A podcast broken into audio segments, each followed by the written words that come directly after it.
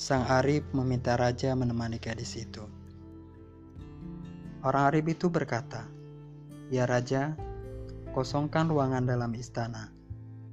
Jauhkan penduduk dan orang asing dari tempat ini. Jangan sampai ada satu orang pun di ruangan ini yang melihat, sehingga aku dapat menanyakan beberapa perkara kepada si gadis."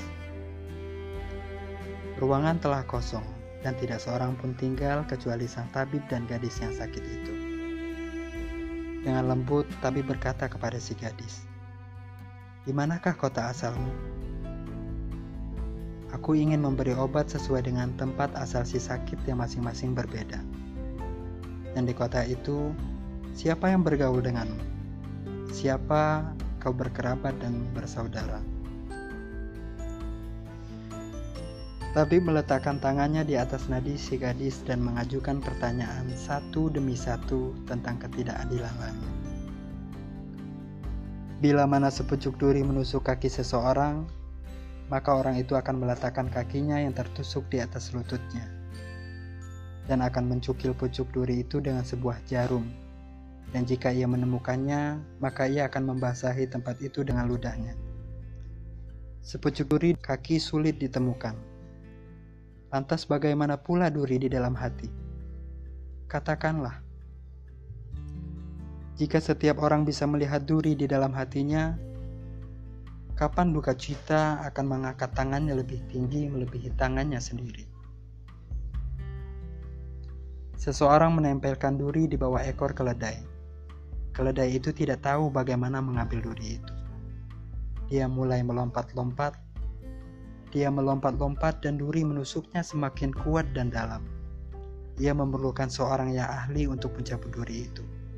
Agar duri itu terlepas dari hati yang sakit dan pedih. Si keledai menyepak-nyepakkan kakinya dan mengamuk di berbagai tempat.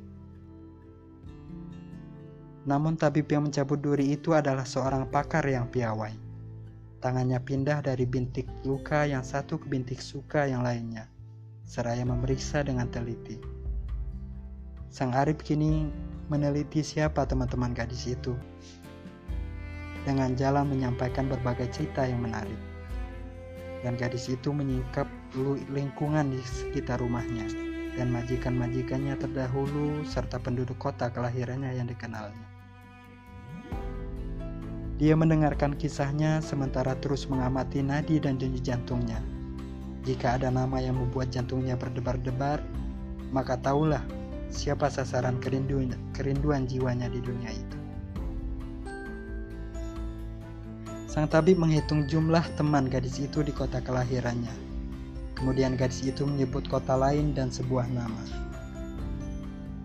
Kata tabib itu, "Kapan kau tinggal di kota kelahiran? Di kota mana yang paling lama kau tinggali?" Gadis itu menyebut sebuah nama kota, dan dari situ ia menyebut yang lain tanpa menunjukkan perubahan warna pada wajahnya atau denyut nadinya. Para majikan-majikan di kota itu satu demi satu dia kisahkan, dan juga mengenai tempat tinggalnya dan roti serta garam yang dimakannya. Sebuah kota dan sebuah rumah disebutkan berkali-kali, namun tetap saja urat nadinya tidak membuat berubah dan pipinya pun tak bertambah pucat. Denyut nadinya tetap normal, tidak melemah sampai ditanya tentang Samarkan, sebuah kota yang manis bagaikan madu.